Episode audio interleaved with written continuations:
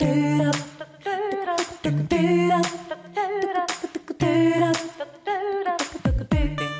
hello. What's up? Yo, yo, yo, Big Sky Breakdown. How you doing? Colter Nuanez, SkylineSportsMT.com. Thanks for hanging with us. Appreciate you for listening in. Big Sky Breakdown, four editions each week.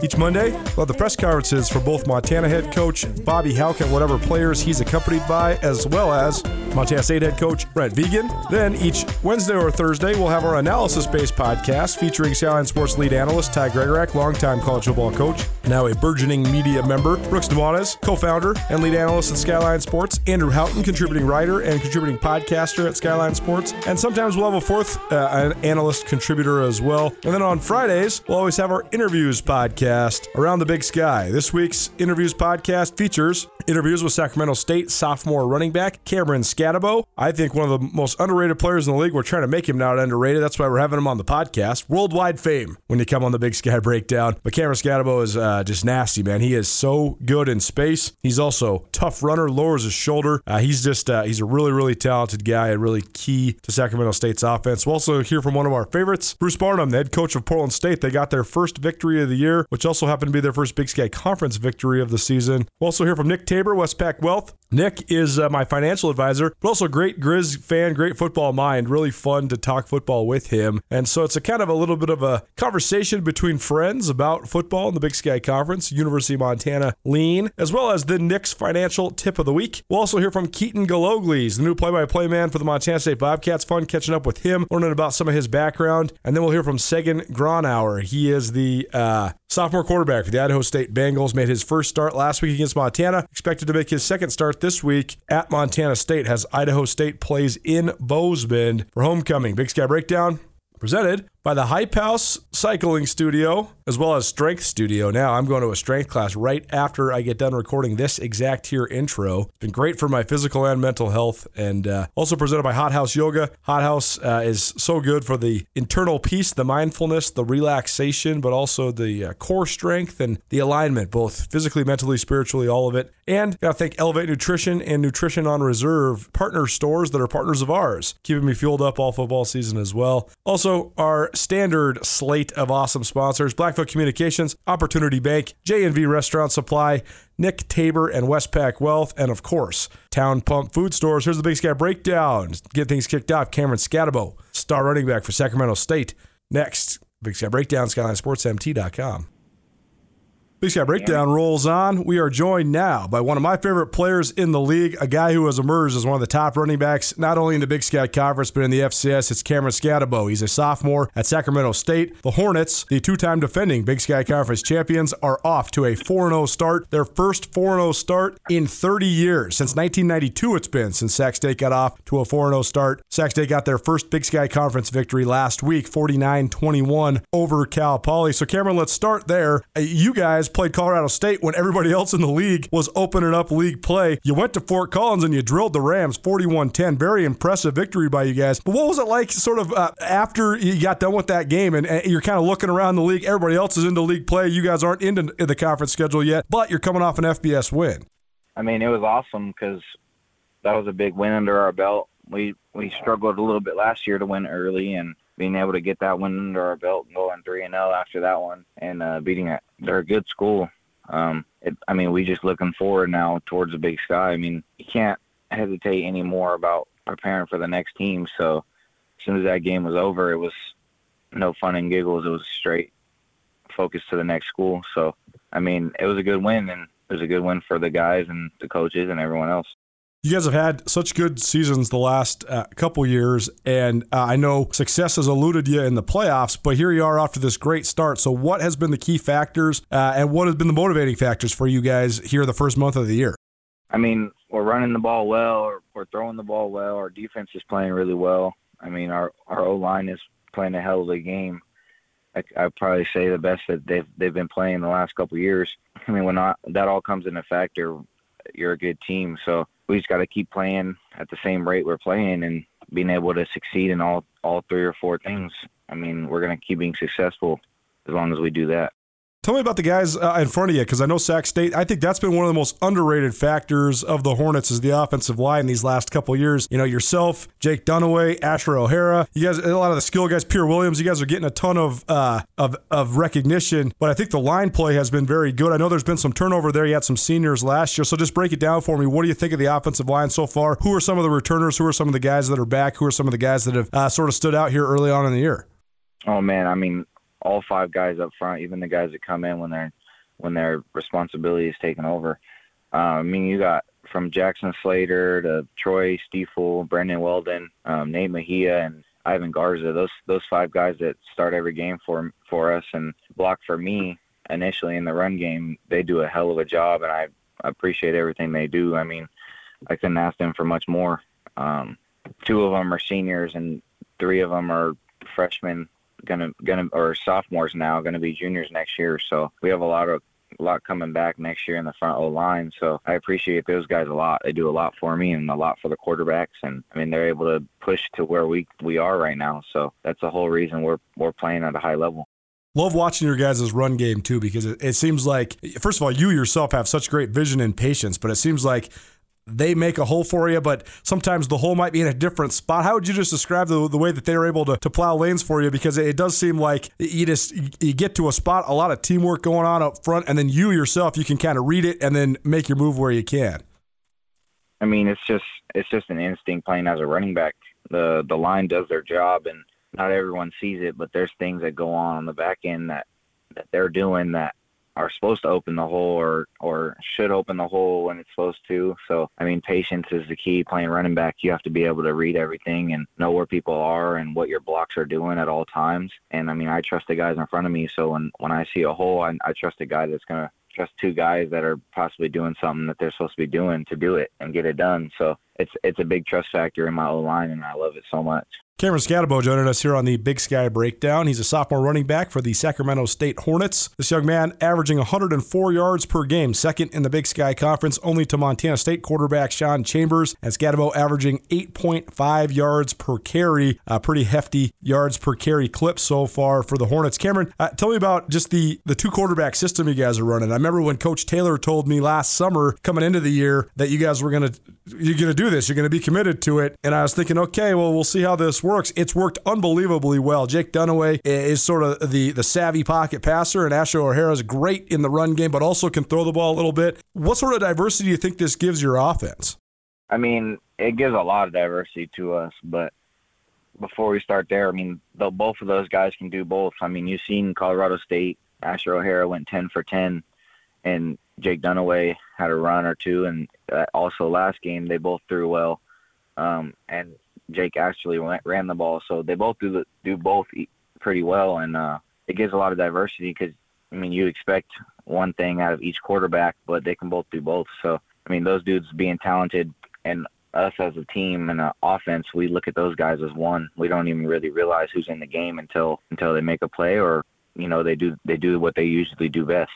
How much of that is on them too? Because I mean, it seems like you know, there's the old saying: if you got multiple quarterbacks, you have no quarterbacks. But that's not true anymore in modern day college football, especially if the guys get along. So, how much of this is just the fact that those two guys they seem to play off each other as well?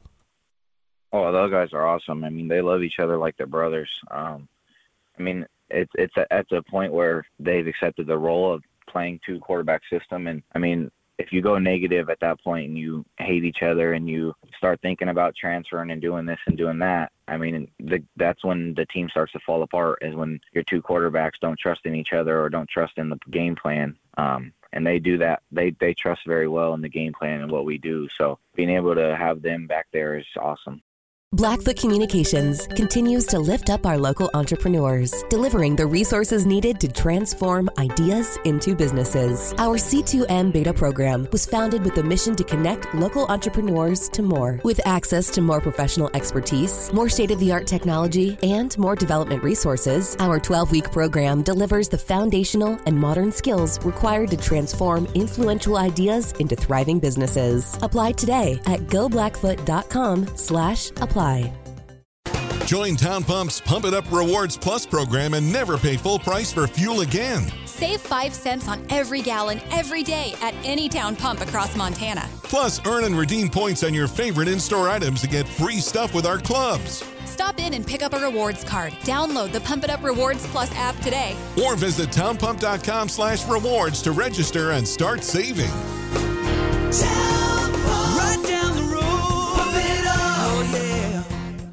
Big Sky Breakdown, SkylineSportsMT.com's Cameron Skattebo, Sacramento State sophomore running back, joining us.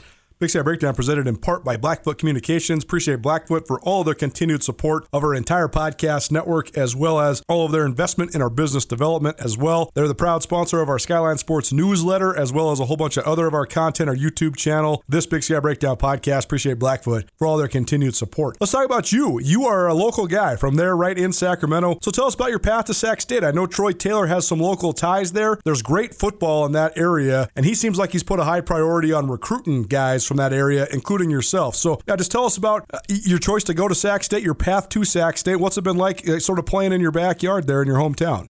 I mean, it's awesome. I've, of course, I went to different schools going out of high school. I, I was recruited by many schools, but nobody seemed to want to pull the trigger. I mean, I don't know what it was, but every time I went somewhere, they just they didn't think I was their guy. So once I came to Sac State and I proved myself to Coach Taylor, um, I think he he loved it, and once he pulled the trigger, I knew I would be here because he was my only opportunity. Sac State was my only way out, and I mean, I live 20 minutes from home, but I still feel like I live hours away. Uh, being at this campus and being at this football team, we're so busy all the time, and being able to work together is just awesome. Um, yeah, it's just it's great being here. I've loved my uh, interactions with Coach Taylor since he was at Eastern Washington, uh, 2016, and then now that he's been back in the Big Sky Conference because he's just different than the other coaches in the league. I mean, you can just tell he thinks outside the box. He's so creative, especially with the way that he schemes up the offensive stuff. What's it like playing for a guy like that? And how do you kind of describe just how unorthodox and how creative he can be offensively? I mean, the things we we do during practice and the things we put in over the years, the last two and a half years I've been here is it's crazy to see. I mean, I didn't think there would ever be so much that, one team can do during a season, and being able to have that guy behind everything, and his his brain works crazily, and it's awesome. Um, I mean, I kind of grew up with the same thing, and with him being the coach he is, I mean, it's kind of how I lived my whole life, being with my dad. So I saw myself being here at Sac State because it was just so similar to what I've been through my whole life. So um, having him there is just it's a one. He's a role model he's been through a lot, and two, um, he's just a great coach and he's very smart, and it's awesome to have him back there. So your dad, then I'm assuming, is is he a, a football coach as well? Yeah, he he was my coach growing up, um, and he did an excellent job. I mean, I won five championships in a row when I was younger. Went undefeated every year. I mean, he used his brain. I mean, it was just little kids football, but being able to read the defense. I mean, you can't really read a a, bunch of nine year olds running around, but he knew what was going to be open at times. And Coach Taylor has that same mindset times ten. You know, he's he's playing against Division One athletes, and being able to see that stuff and knowing what they're going to do at all times is is excellent. Well, you mentioned that uh, coming out of high school, you had a lot of interest, but nobody wanted to pull the trigger. So now here you are, and you're well on your way to a second straight All Big Sky season. Does that stuff from the past motivate you? Uh, definitely um, especially when I go to those schools and I play against those teams. Um, I mean, it makes me feel a lot better knowing that we just beat them and I had a well, I had a pretty well game, showing them basically that they were wrong and they should have pulled the trigger. But I mean, even if they did pull the trigger, I think I still would have ended up here at Sacramento because it's just a great place to be and staying here at home, playing under under Coach Taylor and playing with all my teammates, and it was just it's just an awesome experience. I love Sacramento State. I love that campus. Love the town of Sacramento. I, have been down there four times during my last 15 years covering the Big Sky, and uh, definitely one of my favorite places. There's such a unique part about Sac State that's that's just so cool and it's, it's so fun. Cameron Skattebo, Sac State sophomore running back, joining us here uh, on the Big Sky Breakdown. Uh, let's talk about this week. Sac State 4 0, 1 0 in Big Sky Conference play. You're back at home for your first conference home game. It's your guys' first home game in quite some time since the opener against Utah Tech, and you got Northern Colorado coming to town. So uh, Bears have had an interesting start so far. They won two in a row, beat Lamar, uh, and then beat Idaho State last week. Got into a shootout with Idaho and came out on the wrong side of that one. Well, what are you guys thinking? How you feeling with Northern Colorado coming to town? I mean, we're just preparing day by day. Um, we start our preparation every Sunday after the game before. Um, so our coaches are behind the scenes doing everything they have to do, grinding on all the on the concepts we have to do, and being able to prepare for that team. So, I mean, I haven't really thought about it much. Um, I'm just gonna be behind my coaches, play football, and I'm gonna trust whatever they got going for us. Um, I mean, they're a good team. You can't underestimate anybody in this league because we're all almost all eight teams or ten teams or twelve teams are really good. So um, there's no underestimating anybody at this point because um, anything can happen. Certainly is true. You look at Idaho State and Montana last week, and Idaho State almost knocked off the Grizzlies. So there's certainly competition across the board here uh, in the Big Sky Conference. Last thing for you, then, Cameron. What are the keys to victory for you guys if you're going to come out on top and move to two and zero in Big Sky Conference play? Uh, that's what we hope. Um, playing Northern Colorado, it's going to be a good game, especially being at home, having our own fans for the first time in four weeks. Um, it's going to be a great atmosphere, and hopefully, a lot of people show up and we have a fun time playing this team and being able to show them what Sacramento State's all about. He's Cameron Skattebo, one of the leading rushers in the Big Sky Conference, a sophomore tailback for Sacramento State. They're off to their first 4 0 start in 30 years. Sac State hosts Northern Colorado on Saturday night. Uh, there at Hornet Stadium. Cameron, appreciate you taking a minute this week, man, and uh, thanks so much for the time. We'll catch up with you later on down the road, but best of luck on Saturday. Of course. Thank you so much. Have a great day. Blackfoot Communications just launched new business services delivering big value to smaller firms. With reliable voice, fast internet, business grade Wi Fi, and around the clock support, Blackfoot ensures you remain connected to your customers, employees, and communities throughout the day, every day. For more information, go to blackfootsmallbusiness.com. Connect to more with Blackfoot Communications.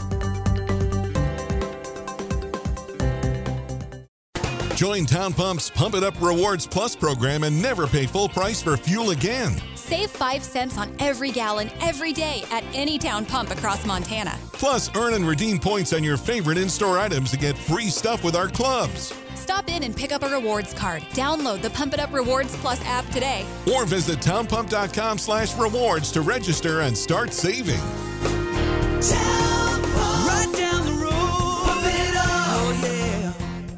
Big Sky Breakdown rolls on. Bruce Barnum, one of our favorites, Portland State seventh year head coach, joining us here uh, on the Big Sky Breakdown. This is your Friday edition around the Big Sky. Interviews from around Big Sky Conference football. And Portland State, uh, by a lot of metrics, they say, had the toughest first month of the season in terms of schedule of anybody in the United States of America. But last week, they got off the schneid. They got their first victory, 35 27 uh, in Hillsboro, uh, their first home game of the year. Uh, so, Coach, first of all, to start with the win, I mean, it must have been nice to be back home.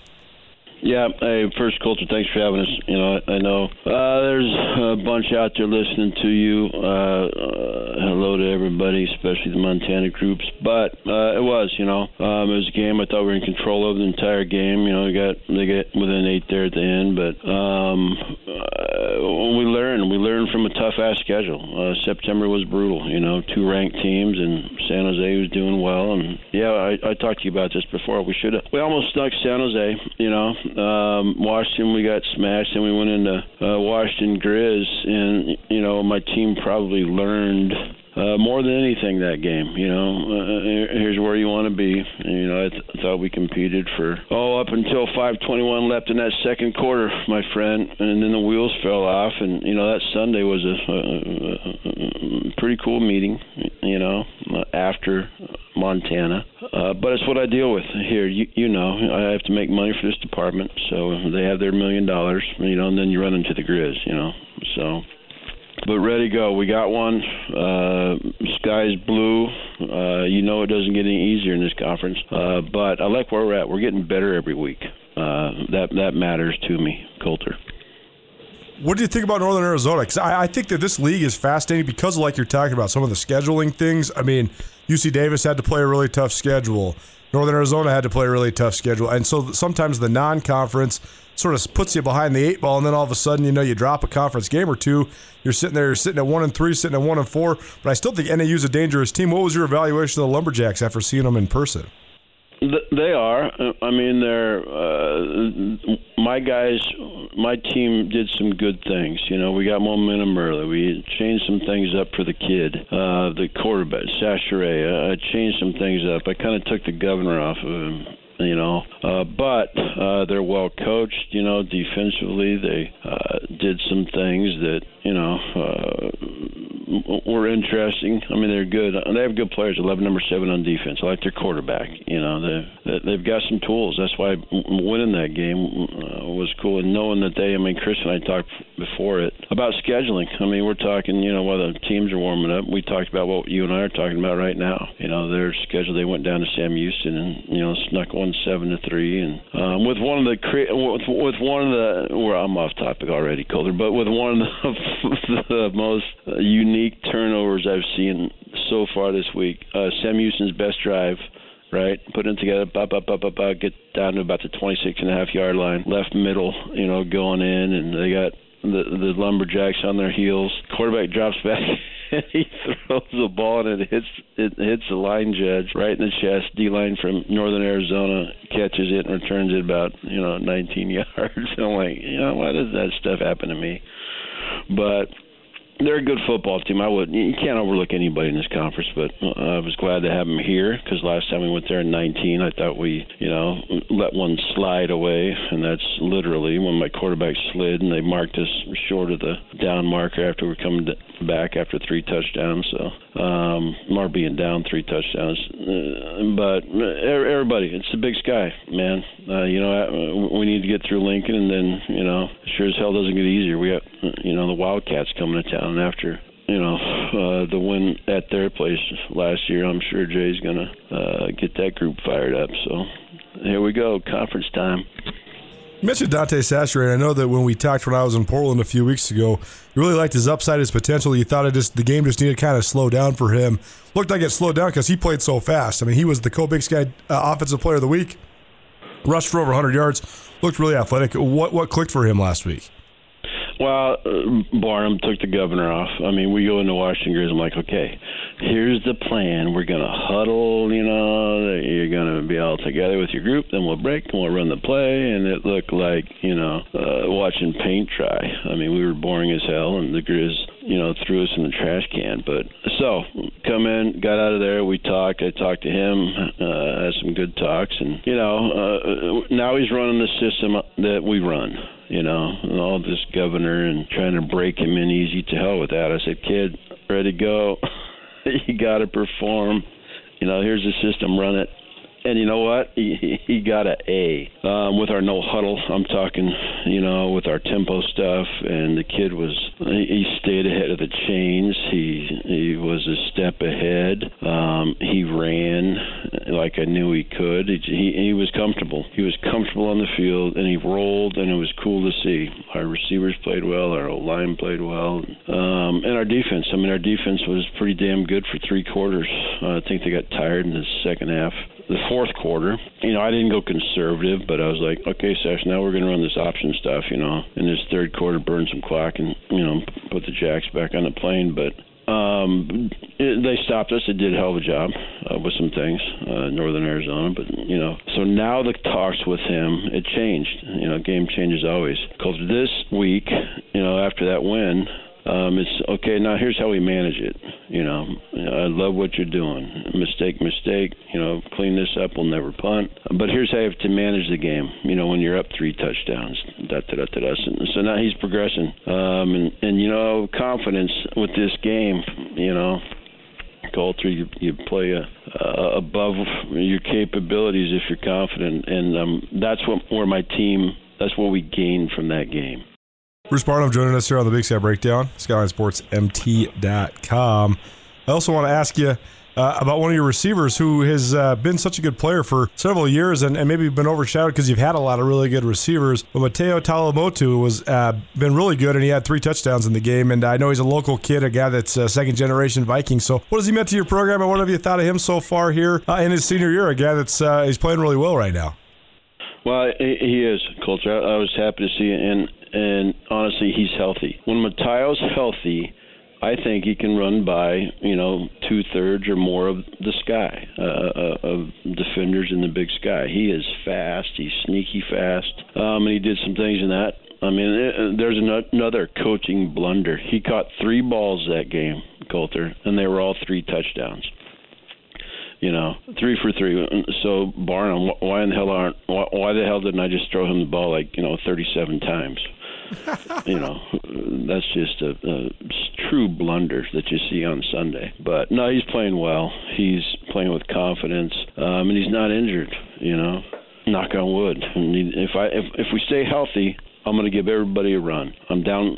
I'm still down four starters. They'll be back for Weber. Um, if I stay healthy, I'm going to give everybody a run in this conference. Well, uh, a step outside of conference play this week and then back into conference play. So I know it's a, a, weird game. We've talked about some of the background of it. You know, I mean, it wasn't supposed to be this Lincoln, California team that you're playing, but here nor there, it is the team on the schedule on Saturday.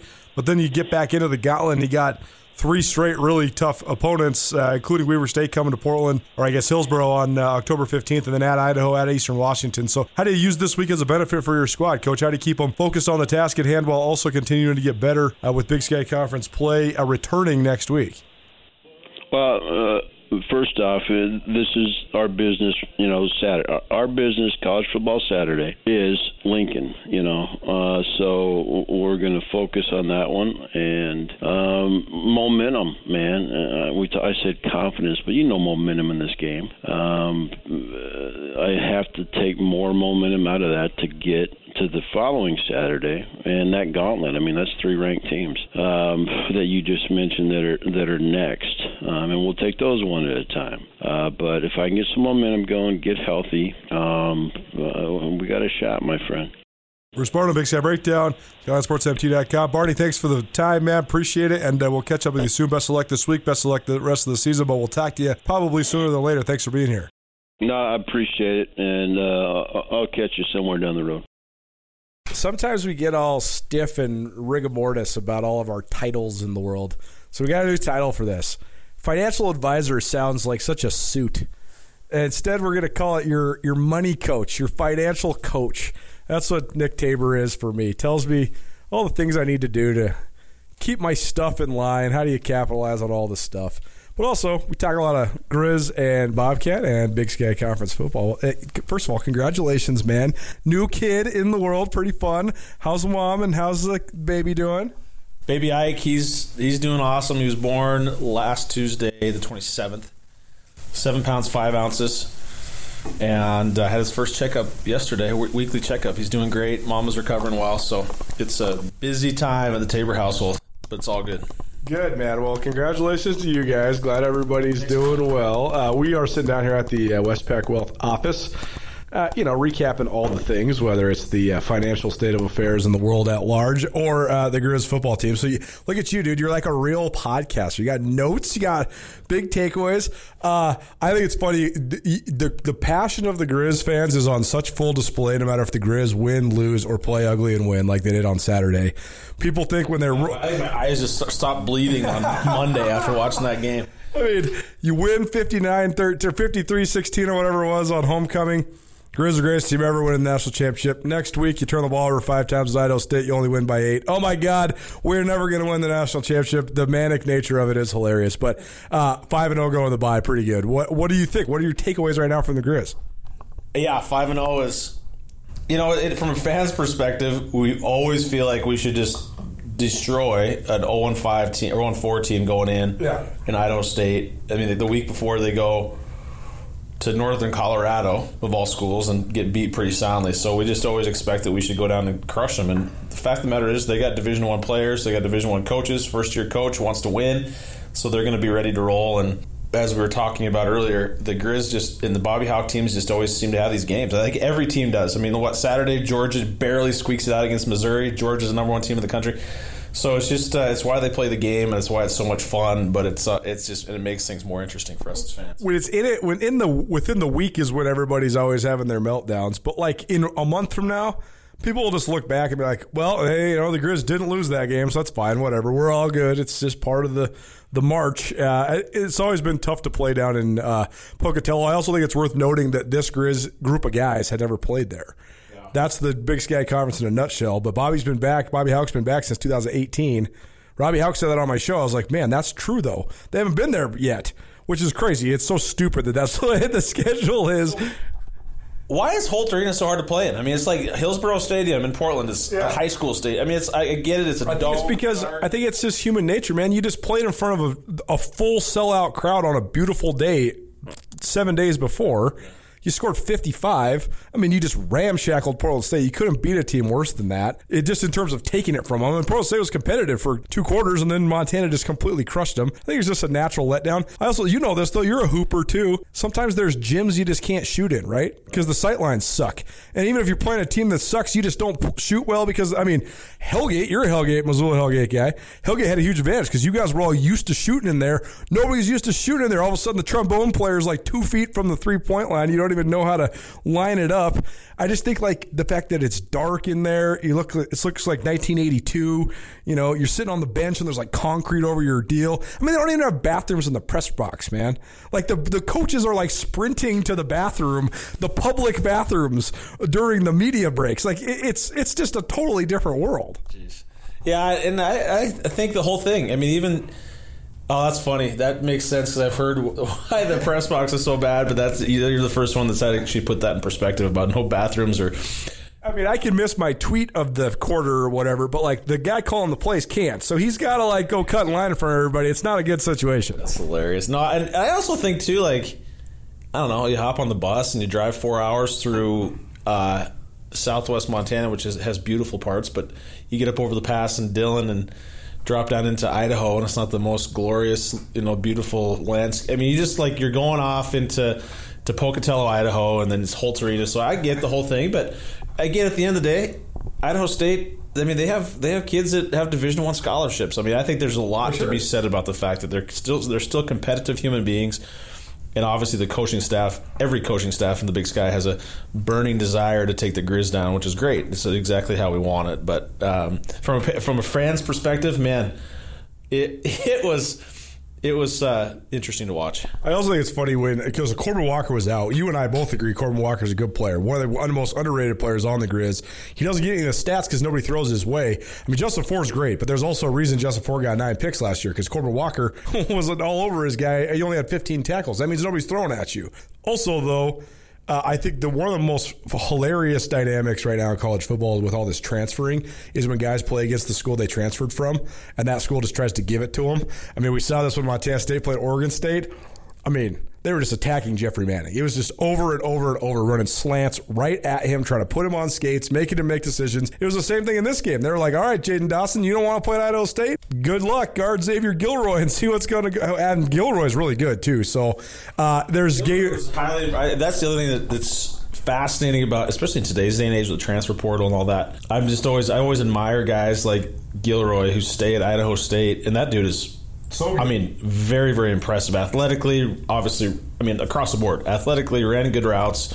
I mean, Andrew Andrew uh, Houghton compared him to Lance McCutcheon. He look he's kind of like McCutcheon. I think he actually is more fluid than McCutcheon. He's not quite as uh, explosive. McCutcheon's just like a beast. He'll just go get the ball, but Not quite as big, right? not quite as big. But I mean, he's 6'1", 197. I mean, he's big for a receiver. No, it's it's uh, so that's cool. I always wonder why those guys don't transfer more often, but I'm you know I'm glad they don't. I'm glad that that's they need those guys. For sure. Well, and as you know, you've worked with a lot of these Grizz guys, and we've been around the guys outside of the field too. I think that the other thing that sometimes fans and analysts both forget is that these guys have lives. I mean, he might just really like his classes at Idaho State, or he might have a really nice girlfriend that goes to Idaho State, or you know, maybe his grandma lives in Pocatello, or you know, there's just so many different things that that cause uh, guys to stay or go or whatever. I, I don't think it's necessarily like as much me, me, me as we want it to be. Well, I think you're right. I think I honestly think you know there's a lot of there's a lot of kids, a lot of you know adults. They're they're adults, they're not kids anymore. That have more loyalty than we think. I mean, the transfer portal gets so much hype, which again, tons of kids enter it. I get it, and there's a lot of good reasons why they do.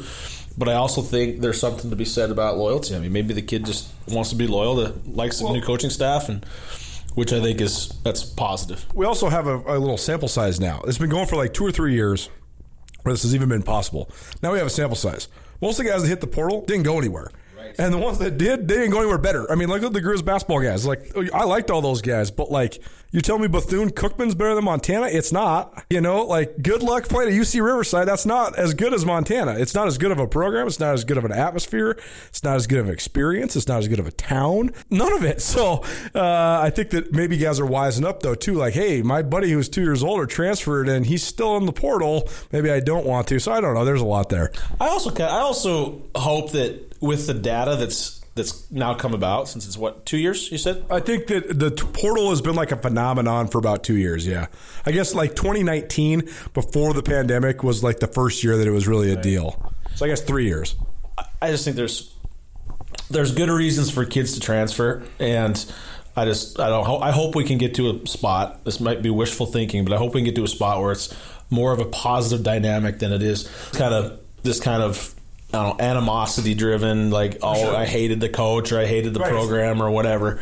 Um, and I think that's I think to our point, I think that's kind of where it's headed. Well, I thought that Brent Vigen after the Montana State game, he he had such a good quote about Sean Chambers. He said Sean Chambers didn't want to leave Wyoming, but Sean Chambers had gotten hurt four times and lost his job four times, and then Brent Vigen, who's his coach, leaves, and all of a sudden Chambers is sitting there like, man, the experience I came here for wasn't here, and so I'm either going to stop playing football or I'm going to give it one more shot. And like Vigen said, that's what transferring should be about to write your story well at the end of the day. And this is Lucas Johnson's story right now, too, right? Lucas Johnson was 50 50 if he was going to come back or not. He goes to San Diego State. He says, Oh, I'll be back. I'd like to come back. And they're like, Well, sorry, man. We filled your spot with somebody else who, by the way, is not better than Lucas Johnson. But that's a complete uh, side point.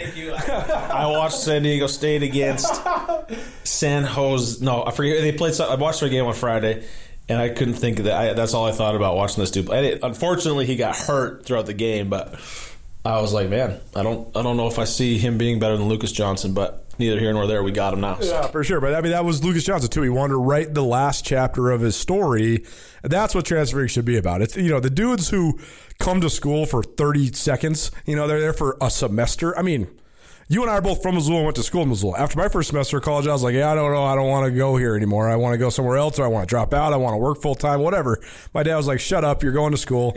And, but, you know, it's the same thing. It's, it's hard. College is hard transition. You know, you're away from your mom. She's not cooking you dinner anymore. You got to figure out how to do your laundry, all that stuff. So, but that stuff, I think when guys just start transferring right out the gates, it's not great. But if it's, uh, if it's actually to have an opportunity to write uh, the end of your story, uh, certainly a good one. Big Sky Breakdown. Nick Tabor joining us here. Uh, Colter Nuanez is coming to you from Westpac Wealth. West, uh, Nick Tabor and Westpac Wealth. Uh, one of the presenting sponsors of Skyline Sports all season long, as well as this Big Sky Breakdown podcast. All right, you got your notes. What do you got written down here?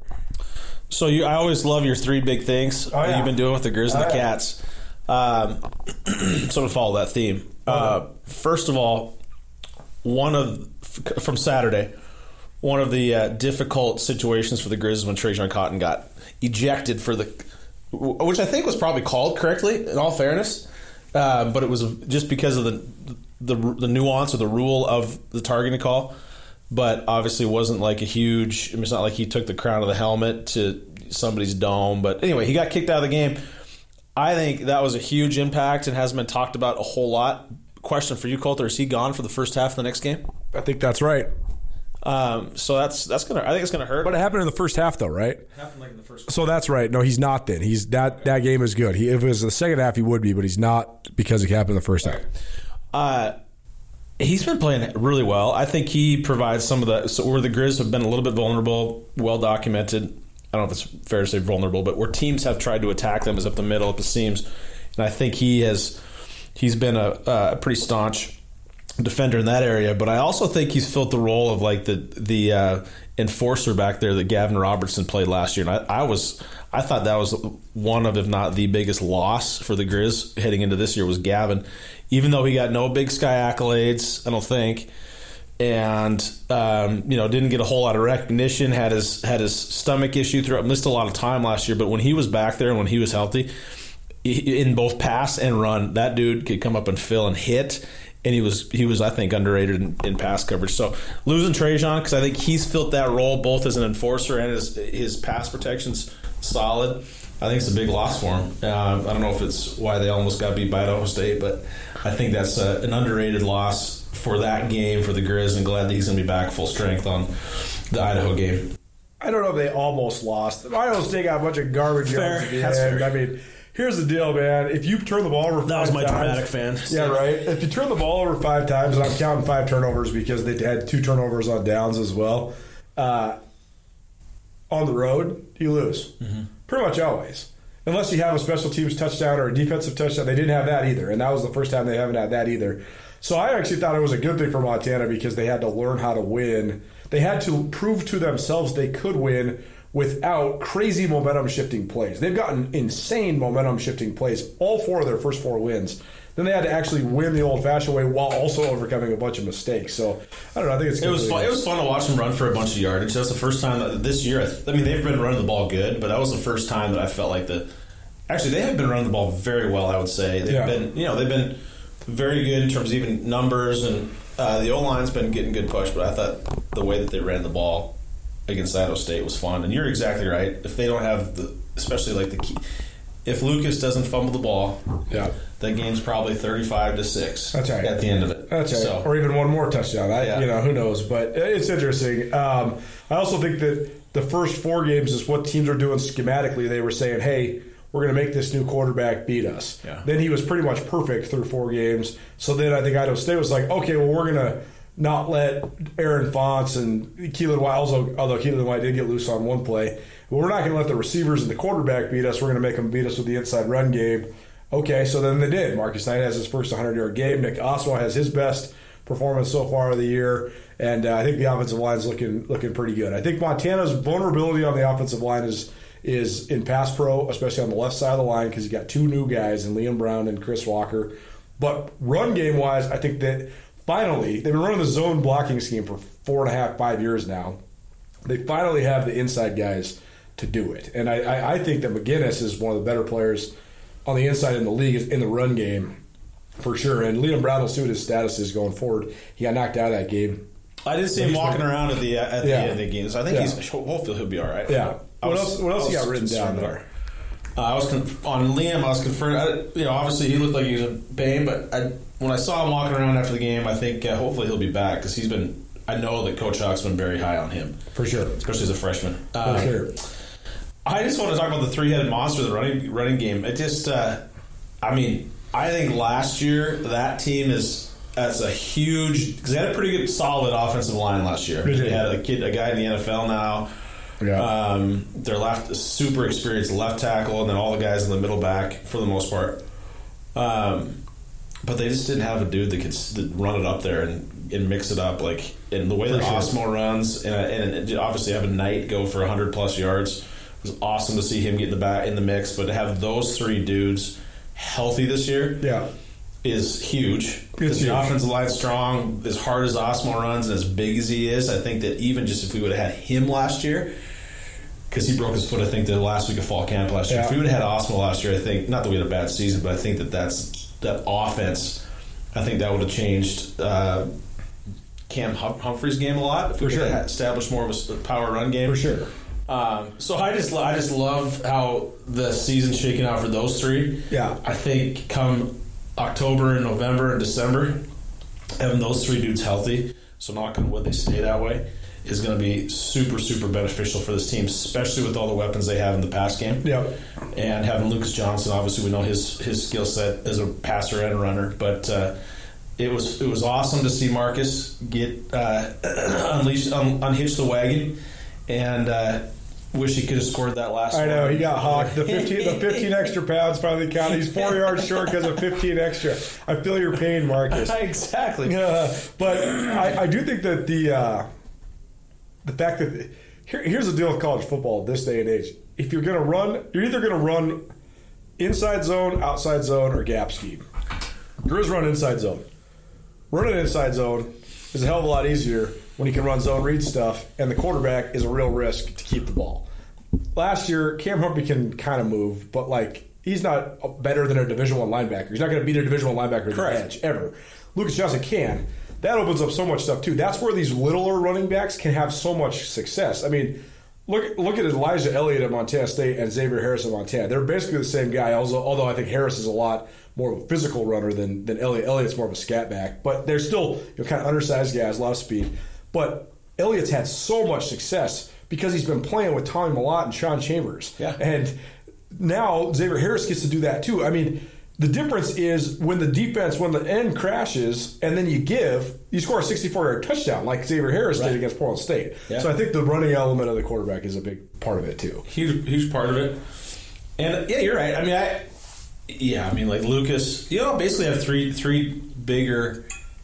Not basically, you do have three bigger, faster, stronger dudes to complement what we had last year in Xavier Harris back there on the Yeah. football. So For sure. it's a huge uh, it's a huge deal, and, and most importantly, I think it fits. We saw this last year because we didn't see a huge adjustment, but it fits what they want to do on offense. They want to establish the run. They want to have those offensive linemen leaning on the defensive guys in the third and fourth quarter and making those two to three or four yard runs into five and six yard runs. And we've seen that. We've seen that through the first five games of the year. All right, so let's talk some financial stuff. Uh, hey, real quick, I didn't get to number three. oh, what's number three? Sorry, I thought we. we got to give a shit. We already talked the offensive line. We got to talk about Ty- Tyler Flink and the linebacker crew and the whole guy. Marcus, obviously Pat, Flink. I hope we get Braxton back. I think Sure, Braxton he'll be fine. I think he, there- it sounds like he's be out about a month. So after the bye, that'll be about two more weeks. Mike Matthews is plays extremely well when he gets in there. Levi Janacaro.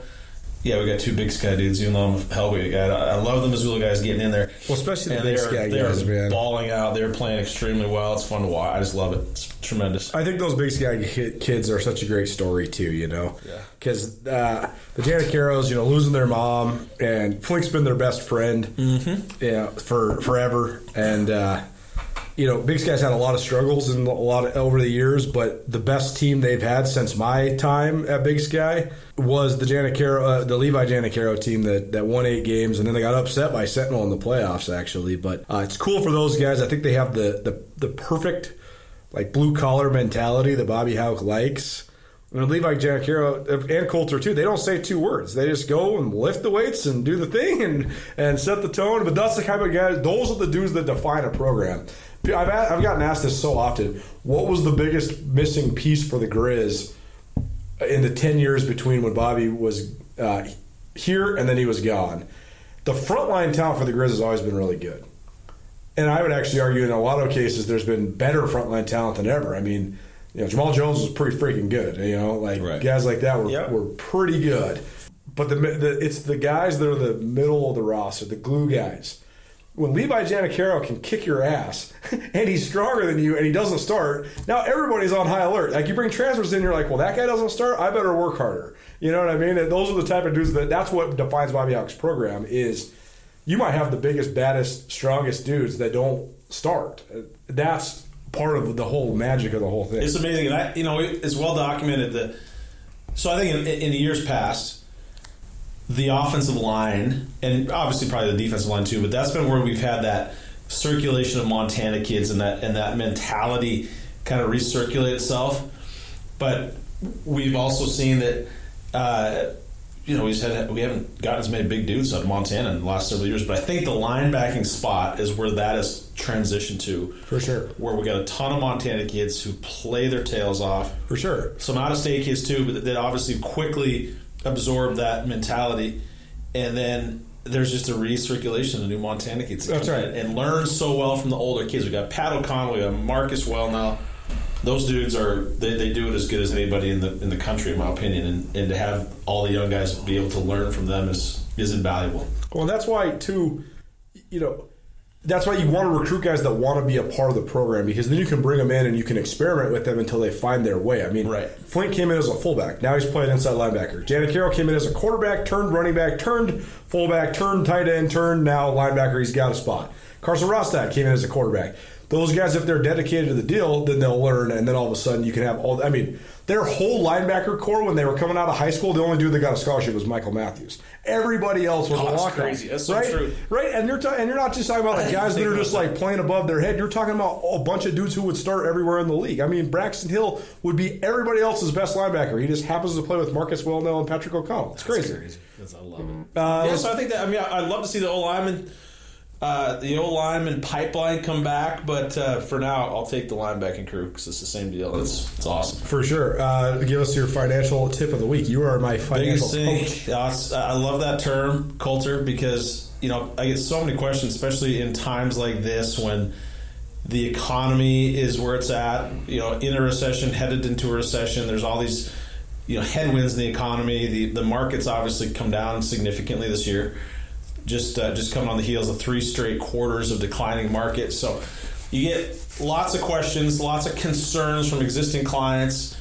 Um, but what I wanted to share today, Colter, was it's it's very very important to have a trusted advisor, Yeah. have a coach Yep. who can help basically help you stay disciplined through these especially these types of times and with at the risk of sounding cliche our philosophy is truly to help clients take advantage and be aggressive and um, really catapult themselves financially Yeah. during times like this. Because you know the, the market obviously 20 10, I say 20 to 30 percent down across different indexes in the market broadly.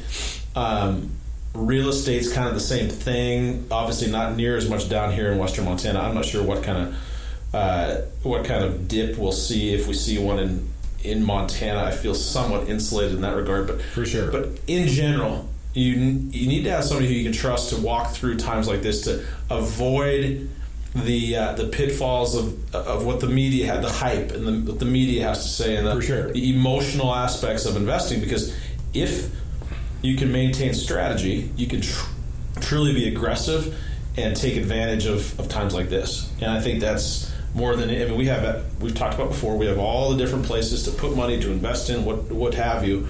But the biggest thing is is to maintain discipline, maintain strategy, and to take advantage of times like this because this is when um, this is when things are down. Obviously, the market right now, um, but even across the board in investing, you can be aggressive, and that's how that's how we get ahead.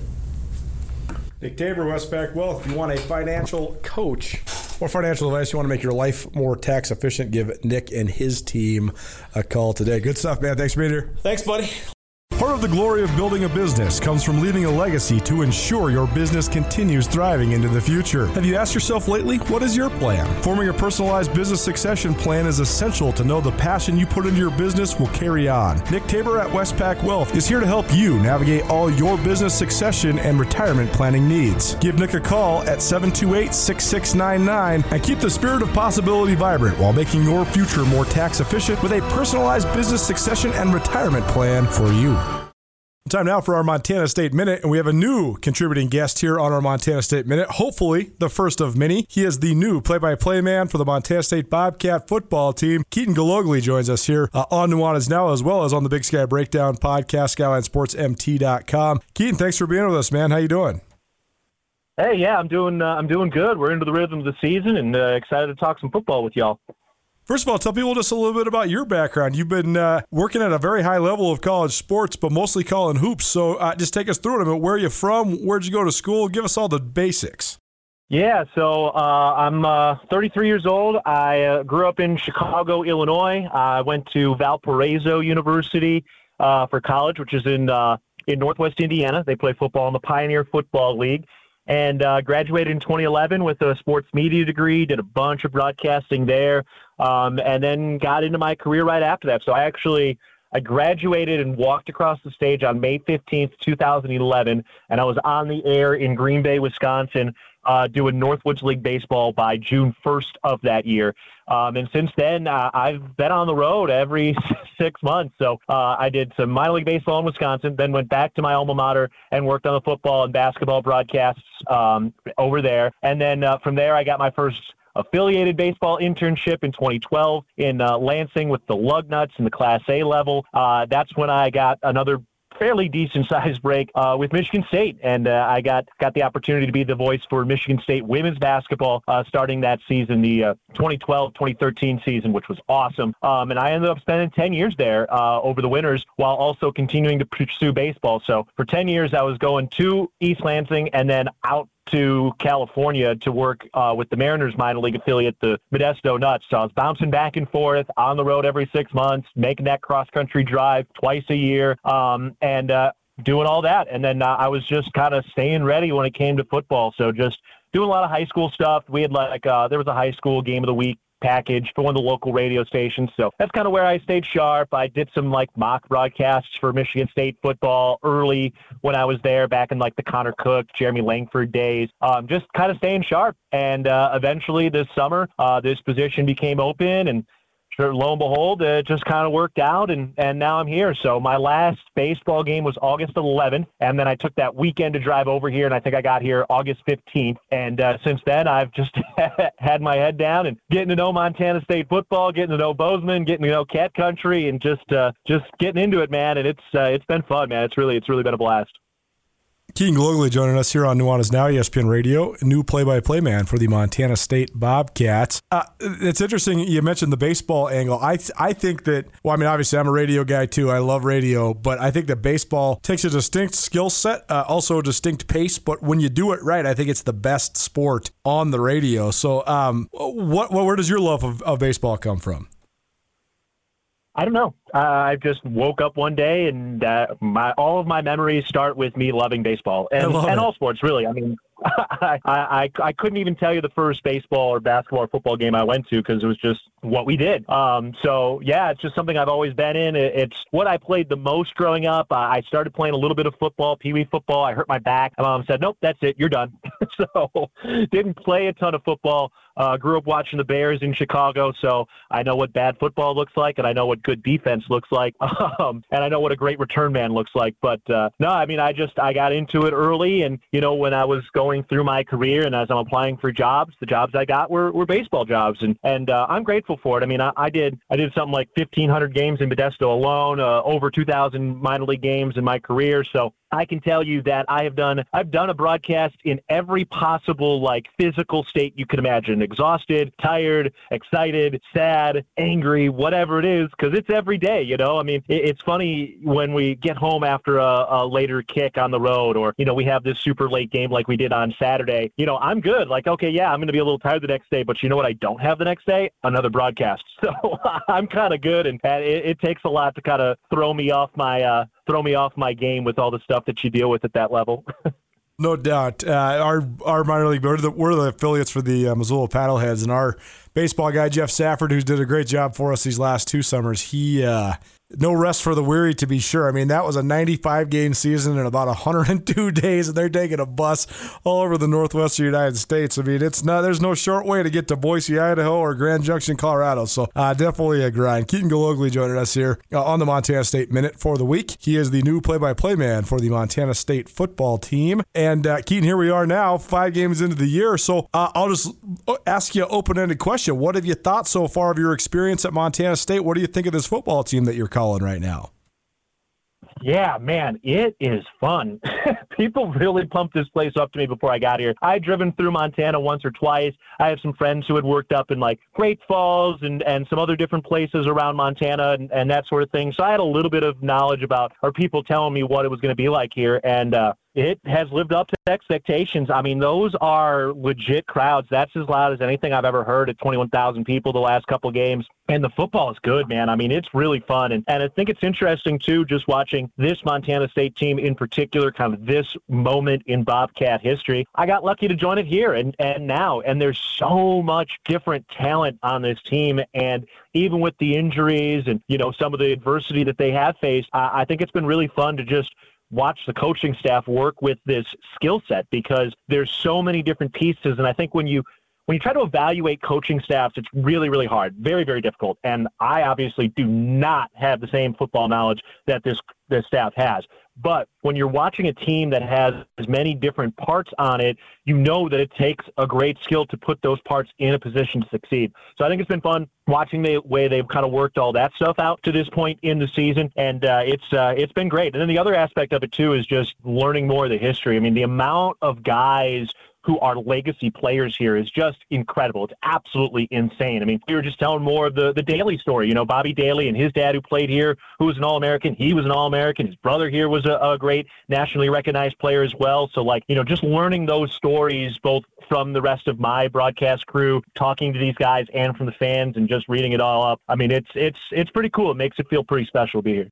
Montana is presented by J&V Restaurant Supply. It's the heart of football season. The Bobcats have another home game coming up on Saturday. Go get everything you need for your tailgate at J&V Restaurant Supply. They have locations in Bozeman, Billings, Great Falls. You can also find them at jvrestaurant.com. Keaton, Keaton Galogly joining us here uh, on the Montana State Minute, the new play-by-play man uh, for the MSU Bobcats. Uh, anybody in particular that you've really enjoyed either watching or getting to talk to or uh, getting to know? I, who's, uh, I mean, obviously, you know, you're the in-house guy. You, you, you got a lot of guys on the squad that you're going to get to know. A lot of guys that are, I mean, and these these guys, especially at this level, they're such good guys, pretty much across the board in the Big Sky, not just at Montana State. But um, anybody that's really caught your eye or that you really enjoy and watching or or uh, painting the picture of on the radio? Yeah, no doubt. I mean, obviously, what Sean Chambers is doing is just incredible, and everybody knows that. So, uh, to try to take it a, a, step further, you know, what Willie Patterson has done going up and getting some of these footballs has been uh, a real treat to watch. Uh, Robbie Alston, man, that kid has so much skill and talent. I feel like we haven't even scratched the surface of what he can do. So I just I'm always waiting for a big blow up play from him. Uh, the the just watching all the different running backs that have come through has been wild. And then on the defensive end, I mean Sebastian Valdez is an absolute monster. Louis Lekep has been a ton of fun to watch. Callahan O'Reilly obviously stepping in and, and making some big plays. Ty Okada, another sixth year guy, uh, watching him fly around the field has been cool. And then talking to these guys, particularly on Cat Chat, you know, uh, the show we do with uh, Brent Vigen each week on Wednesdays at 6:30 over at Buffalo Wild Wings. I get a nice, solid, like 10 minutes a guy, and we could really have kind of a, a true conversation. And Willie Peter, Willie Patterson was amazing to talk to. He gave us so much. He's so motivational. He's got such great insight. He did a great job. Daniel Louis Lekepa, man, he had such a big smile on his face. He's just such a happy-go-lucky, just good kid. And Ty Okada was funny, man. He was he was a hoot when we had him on the show. So yeah, talking to these guys is really it's been a lot of fun, and there's just so much to discuss with them, especially with how many of them been here for so long. You know, that's one of the kind of interesting perks at this level of football. You know, if you don't feel like you have a sure pro experience waiting for you after your time is done at the collegiate level like this, well, take your take your six years and get after it. You know, and and these guys are, and, and that's really uh, elevating the level of play we're watching. It is fun, and those guys are all uh, favorites of ours as well. I mean, I, I told Ty Okada, you know, he can have a job as my co-host when he's done, but he's probably going to go make millions of dollars in private business or something. but Willie Patterson, we'll have a senior profile of Willie Patterson later on this week at SkylineSportsMT.com. So looking forward to catching up with Willie P. He's a guy that we've covered ever since he first committed to Montana State out of the Tacoma area, and uh, definitely a guy that's so enthusiastic about uh, his own abilities as well as his football team, and uh, he's having a breakout senior year. So uh, very fun. Keaton Galogly joining us here uh, on on the Montana State Minute. Uh, last thing for you, then, Keaton. Uh, the Bobcats have, I would argue, probably the two most pivotal wins of any Big Sky Conference team thus far in terms of the quality of the opponents that they've defeated in Eastern Washington and UC Davis, and uh, sort of the circumstances behind the games as well. Playing in Cheney, uh, never never easy to win there. Uh, Bobcats are the first team to have a two game winning streak on the red there uh, at the Inferno, and then playing UC Davis for the first time in Bozeman since Jeff Choate's first Big Sky win back in 2016. Crazy to think it's been that long since the Aggies were in town, but a team that was a playoff team a year ago, as was Eastern Washington. So uh, two really solid victories for the Cats so far in Big Sky Conference play. They sit at four and one overall, and uh, four and zero, oh, or excuse me, number four in the country in the national polls. Uh, what do you think of this upcoming weekend's game, though? Because uh, the gauntlet starts in a couple weeks. I think that the uh, the average fan, the average observer, would look at the schedule and say, "Oh, Idaho State, Northern Colorado, those are two of the quote unquote worst teams in the league." But got to avoid a trap game. Can't be dropping one at home. What, what do you think uh, about the Bengals in your uh, initial prep here? And what do you think of these upcoming two weeks, just in terms of basically having to take care of business to set up everything else down the stretch for the Bobcats? Yeah, you know, it's funny. Like, we can have that conversation. We are allowed to look one, two, three, four sure. weeks ahead and kind of look at a picture, but you know, coach can't. Like, we're not talking about that when we talk to coach or some, some of these other guys. But you're right. I mean, when you look at the overall schedule for Montana State, it's relatively favorable in a lot of different ways. Uh, but at the same time, I mean, the, the skill that's in this conference is just mind boggling. Like, UC Davis is a one in four team. Like, are you kidding me? That is a really, really skilled team. And they're going to probably have to win out if they're going to even have a shot to make the playoffs. But that team is definitely talented enough to be in the playoffs. So, like, that's really, really impressive stuff. And I know it sounded so cliche to people all week when we're saying, got to throw the one and three record out, got to throw the one and three record out. Okay, well, you know, it's only a cliche because we just, that's the truth. Like, that's just what is happening. And this Idaho State team, I mean, the record is what it is. They're winless, okay.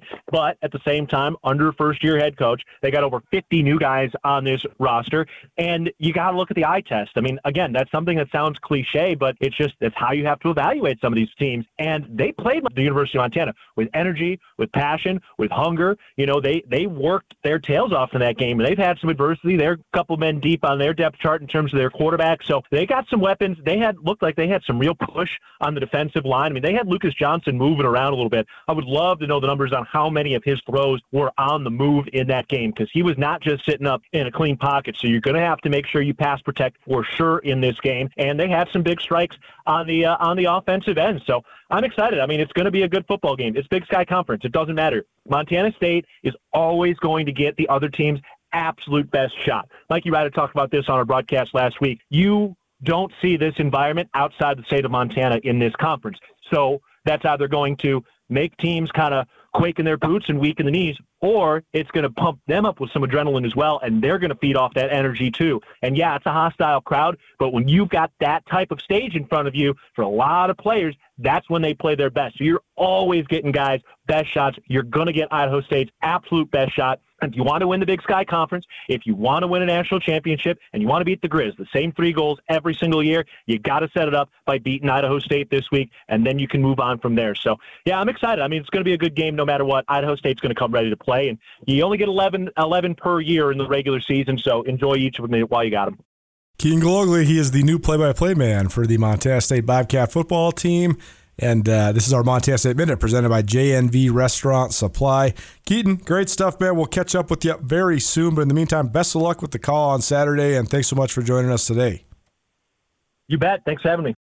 Whether you're in the restaurant business or you just want to host any big event, JNV Restaurant Supply can make sure you have everything you need. JNV Restaurant Supply is your home for everything kitchen. Whether you're a bear or a bobcat, an eagle or a Scotty, JNV Restaurant has everything you might need. They have locations in Bozeman, Billings, and Great Falls. If you can't make it in, JNV also has a great website, jvrestaurant.com. Get everything you need for your next event at JNV, your restaurant specialists. Lapping out for Across the Sidelines, where we profile some of the opponents for both Montana and Montana State. Last week, first year Idaho State head coach Charlie Ragle joined us. This week, in the uh, sake of not repeating, although Coach Ragle was great last week, we are joined by Sagan Gronauer. He's the sophomore quarterback for the Idaho State Bengals. He just made his first career start this last week against Montana, a narrow 28 20 loss for the Bengals. Sagan, first of all, thanks for being with us, man. Uh, just take us through it. What was it like getting prepared for the start, and uh, what was it like uh, at the beginning of the game when, when you were uh, sort of the man under center for the Bengals for the first time? Well, first of all, thanks for having me on. It's an honor to be on the show. Um, yeah, just a, a bunch of different emotions going on when you're, you know, uh, taking the helm, you know, uh, taking snaps, you know, being the the first quarterback out there and stuff. A lot of different emotions. Um, and honestly, just blessed to, you know, have that opportunity. It was, uh, you know, a great experience, and I'm looking forward to just capitalize off of my opportunities. Such an interesting prep a week ago because, you know, I've I've been covering the Grizz as a beat writer or a radio guy or whatever for uh, I guess 16 years now, and this defense that they're running right now is definitely one of the most confusing that I've ever seen. I think that now I kind of get it, but it took me probably 30 games to figure out just exactly what the movements were, the slants, the stunts, the alignments, the pressures, all that sort of stuff. How'd the prep go for you last week? Uh, what were the challenges? Yeah, I mean Montana's a really good team. Uh, I mean they've been one of the best in the Big Sky for years. Um, it kind of goes back. I mean, we've, um, I was here in 2019 when we game plan for them. It was uh, you know the same defense and stuff, and kind of brought some ideas that I had like that we had then to this game, and um, I just um like you know going over film and stuff. It's just all always preparation and stuff, and I believe I was uh, very well prepared last week um, just you know watching them and they do a lot of different stuff. That's very true. I mean they're they're very good defense and it was uh, it was a real, it was a real challenge and I, I you know I was welcome to it. Let's talk about your offense in general then. What sort of progress do you think you guys have made? What have been the points of emphasis? Because I think that when you watch you guys, uh, Idaho State certainly has some talent. Um, Xavier Guillory, definitely one of the best guys I've seen in the league. He's a very, very dominant physical physically talented receiver. So it sort of starts with him. But what, what sort of progress do you guys have made as an overall unit, and uh, what are the points of emphasis to keep improving there at Idaho State? Yeah, the one thing we need to really, you know, improve on is just scoring more points. Um, at, at the end of the day, whoever scores the most points wins the game. Uh, it all starts with us uh, on the offense. I mean, we have the guys to do it.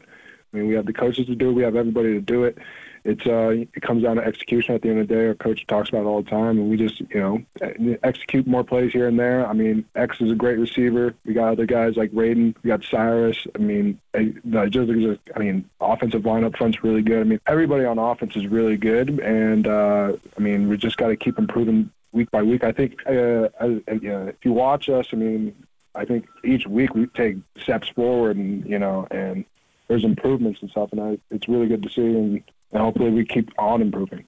Sagan Gronauer joining us here on Nuanez Now, ESPN Radio, SWX Montana Television, and the ESPN MT app. Sagan, a sophomore quarterback for the Idaho State Bengals. They make their way to Montana to play Montana State on Saturday. This is our Across the Sidelines. Presented by Vance Thompson Vision. Vance Thompson Vision helping you see across the sideline all season long. Sagan, tell me about the uh, transition uh, under Charlie Ragle. Uh, first year head coach seems like he's got a ton of passion and enthusiasm, but coaching changes never easy. Always come with some challenges, always come with some growing pains. How have you guys done with it so far? What are some of the biggest changes that you have noticed uh, with Coach Ragle at the helm? Oh, Coach Ragle's been awesome uh, throughout the whole coach change. You know, you never know what's going to happen when a uh, new coach comes in. You know, there's always changes with people like personnel and stuff. Coaches going in and out, and uh, Coach Ragle's been awesome. It was a really easy transition. He's a great coach. He wants to win, and we believe in him, and we're trying to win for him. I mean, that's like he's a very passionate guy, and that makes us want to play harder for him. And we know how much it means to him, and that's why we go out there every Saturday and give it our best. I mean, he's an awesome guy, great coach, and I mean, I really can't say much about it. He's just a, a fantastic head coach for us. And also, want to ask you about the guys playing in front of you because part of Montana's scheme is to just put so much pressure on you. You're going to face uh, an equally high pressure, if not completely different defense in terms of scheme in Montana State this upcoming week. But Montana State has a couple of the best defensive linemen uh, in the conference. So, how important is your offensive line? I thought your offensive line played well last week, keeping you uh, relatively clean, especially considering how many sacks and how much pressure Montana can actually bring. What have you thought of your offensive line play? Uh, what can you say about them so far this season? Yeah, I mean they they played fantastic uh, last week. I mean they played really well all year.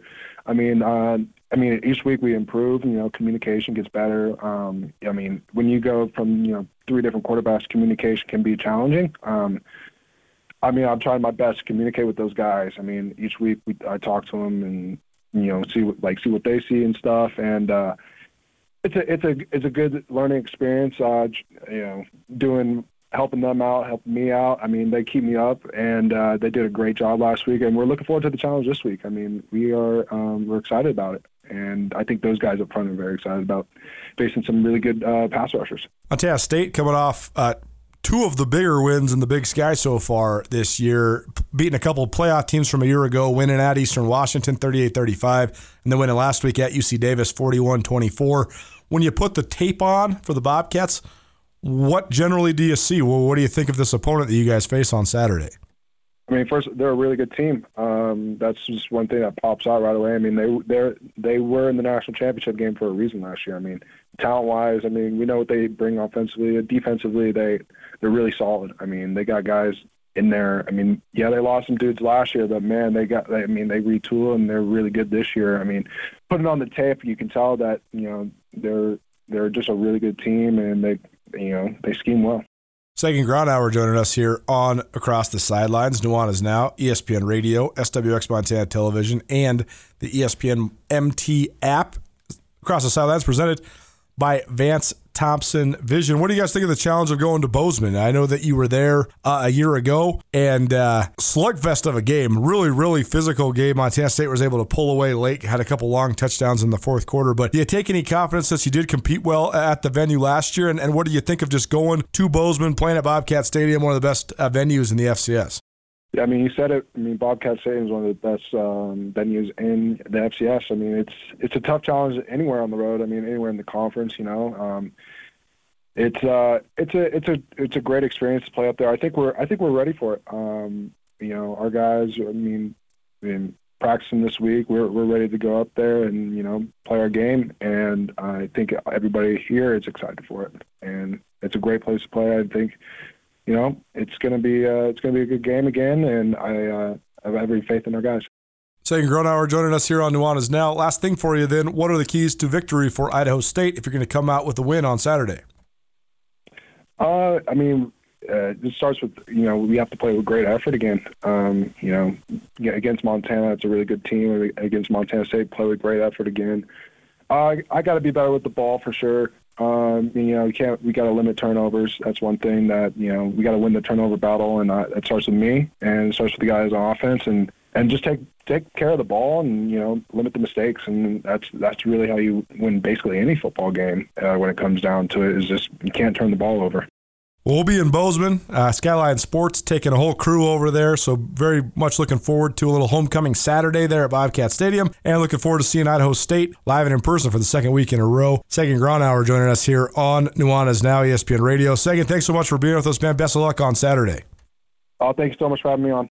There's a lot of things that make Montana great, from the mountains and lakes to some of the finest towns in the West. But what really makes this place special is you. Our communities are full of people who are working hard to build good lives and remarkable things. At Opportunity Bank, our passion is helping folks do just that. Together, we can make a good thing even better. Opportunity Bank of Montana. Stop by and see us or visit us online. Member FDIC.